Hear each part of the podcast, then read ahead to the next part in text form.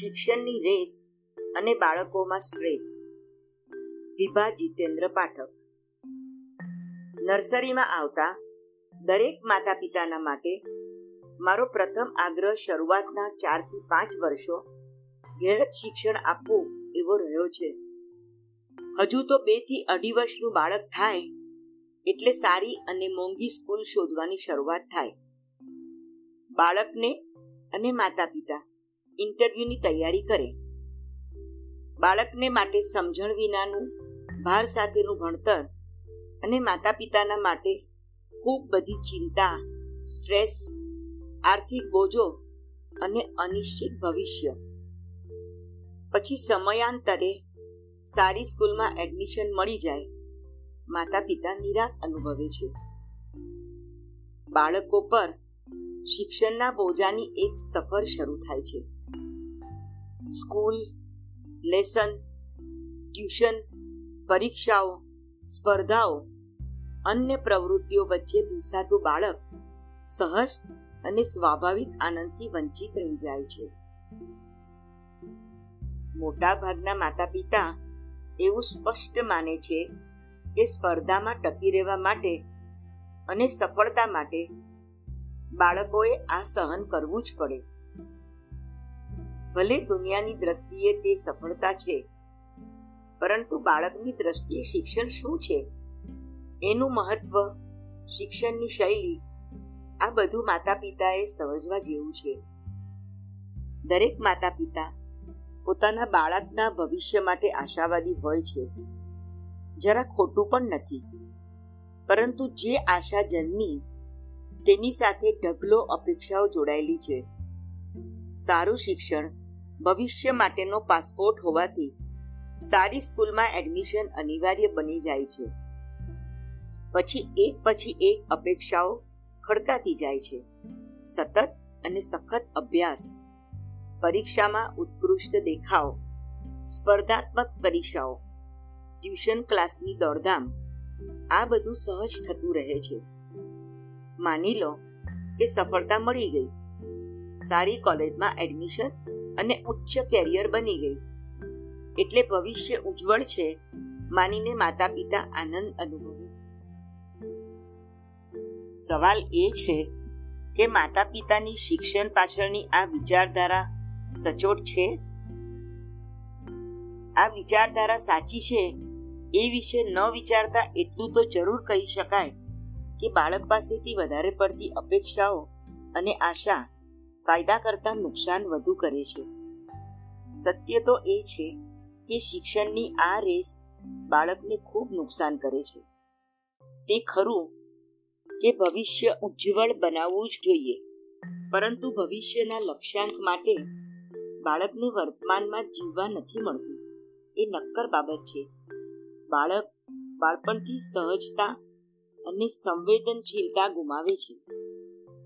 પરીક્ષાને જ કેન્દ્રમાં રાખીને મોટાભાગના બાળકો બાળપણ શું છે એ વાત જ ભૂલી જાય છે. બાળ સહજ ગુણો, જિજ્ઞાસા, સંવેદના, મસ્તી તોફાન, રમતો, અલ્લડતા બધું જ ગુમ થઈ જાય આજે શિક્ષણના પ્રચંડ દબાણ હેઠળ બાળકો સહજતાથી નહીં, ઝડપથી તાણમાં મોટા થઈ રહ્યા છે. ભવિષ્યના લાભની પ્રાપ્તિ માટે બાળકને બાળપણના તેના આ હકથી વંચિત રાખીએ છીએ.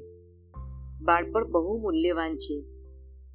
શિક્ષણની આ રેસમાં તેને શા માટે આપણે કચડી નાખીએ છીએ? પરીક્ષાના માર્ક્સ બાળકના સમગ્ર અસ્તિત્વને નીચોવી નાખે છે. બીજી આપણી માન્યતા એ પણ છે કે શિક્ષણમાં સફળતા મળે તો આર્થિક કે સામાજિક સફળતા મળી જ જાય છે. દેશની વાસ્તવિકતાનો સ્વીકાર કરીને આ વાત નકારી શકાય તેમ નથી. પરંતુ શિક્ષણને માત્ર, ને માત્ર આટલા પૂરતું મર્યાદિત રાખવું એ શિક્ષણનું અવમૂલ્યન નથી. પ્રારંભિક વર્ષોમાં શિક્ષણનો હેતુ બાળક પોતાનામાં રહેલા અનંત વિશ્વની શોધ કરે તે હોવો જોઈએ. સાથે સાથે બાળકની પ્રતિભાને શોધી તેને પોષણ આપવાનો હોવો જોઈએ. બીજમાંથી જેમ વટવૃક્ષ બનવાની ક્ષમતા, તેમ બાળકોનો જન્મ અનંત ક્ષમતા હેતુ થતો હોય છે. બાળકો આપણું પરમ ધન, વૈભવી વારસો અને ઉજ્જવળ ભાગ કહેવાય છે કે અસ્ત થયા વિના સદાય પ્રકાશતો સૂરજ એટલે શિક્ષક. આવા જ શિક્ષકો બાળકોમાં રહેલી આંતરિક શક્તિઓને બહાર લાવવા માટે સાનુકૂળ વાતાવરણ પૂરું પાડી શકે છે. ભાર વગરના ભણતર દ્વારા ખૂબીપૂર્વક આવા શિક્ષકો બાળકોના ઘડતરમાં સિંચન કરીને યોગ્ય દિશા દ્વારા વિકાસ કરી શકે છે. આ અભિગમ અપનાવવો જરૂરી છે. આજની સ્કૂલો બાળકને માટી જેવું માને છે. જો કોઈ પણ દીવામાં ઢાળી શકાય.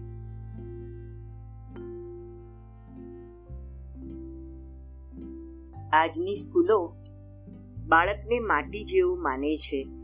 જેને કોઈ પણ બીબામાં ઢાળી શકાય તેમ હોય. અહીં માતા પિતા અને શિક્ષકો કુંભારની ભૂમિકા ભજવી બાળકને કેવો ઘાટ આપવો એનો નિર્ણય કરે છે. ખરી વાત છે. પરંતુ એ બાબત પણ ન ભૂલાવી જોઈએ કે જેમ દરેક માટીના સ્વ ગુણધર્મો હોય છે, તેવી રીતે દરેક બાળકમાં અલગ અને અનોખી ક્ષમતા હોય છે. આ સત્યને આ સમયમાં અવગણીને આપણે આપણી ઈચ્છા મુજબ તેઓના ભવિષ્યનું આયોજન કરીએ છીએ, જેને કારણે બાળકનું અસ્તિત્વ અને વ્યક્તિત્વ બંને મર્યાદિત રહી શકવાની સંભાવના રહેલી છે. અહીં માતા પિતા અને શિક્ષકોએ બીબાઢાળ અભ્યાસને વળગી ન રહેતા બાળકોના માનસ સાથે અનુકૂલન સાધીને તેઓની સાથે તાદાત્મ્ય અપનાવવું જોઈએ. પરંતુ સવાલ એ છે કે શિક્ષણની આ રેસ બાળકોની શક્તિઓને કુંઠિત તો નહીં બનાવી દે ને? જેથી તેમના મૂળને વિસ્તરવાની તક મળતી નથી. જો બાળકને શિક્ષણમાં, સમાજમાં અને જીવનમાં સફળ બનાવવું હશે, તો આ રીતે સ્ટ્રેસમાં જીવાડીને તો નહીં જ બનાવી શકાય. આ રીતે ભાર રાખીને તે કદાચ હતાશ થઈને ફસડાઈ પડશે કે આપઘાત કરી બેસશે. અને આપણી આ ભાવિ પેઢી સામર્થ્ય વગરની અને નબળી પુરવાર થશે. શિક્ષક સંવેદનાની યુનિવર્સિટી છે અને માતા પિતા બાળકોના સર્જનહાર છે.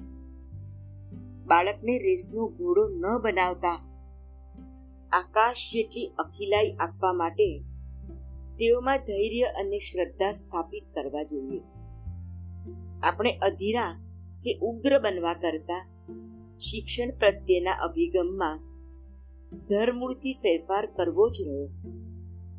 બાળકના ઉચ્ચ ઉજ્જવળ ભવિષ્ય બનાવવાના મોહમાં તેઓના વર્તમાનનો ભોગ ક્યારેય ન લે એના બદલે જિંદગીને સારી રીતે જાણવાની તક આપીએ. આમ કરવાથી બાળક સંવેદનશીલ બનશે અને આ તબક્કામાંથી પસાર થશે ત્યારે બાળક શિક્ષણ, સામાજિક સફળતા, આર્થિક સફળતા, સલામતી, આ બધું સહજતાથી મેળવી શકશે. જોકે વર્તમાન શિક્ષણ વ્યવસ્થામાં ધરખમ ફેરફારો અને પરિવર્તન આવતા જાય છે, જે આવકારદાયક અને પ્રશંસનીય છે, જે આપણા સૌના હિતમાં જ છે. માતા પિતા પણ પોતાના બાળકોના ઉત્કર્ષ માટે આ અભિગમનો શક્ય તેટલો અમલ કરવાનો નમ્ર પ્રયાસ કરે.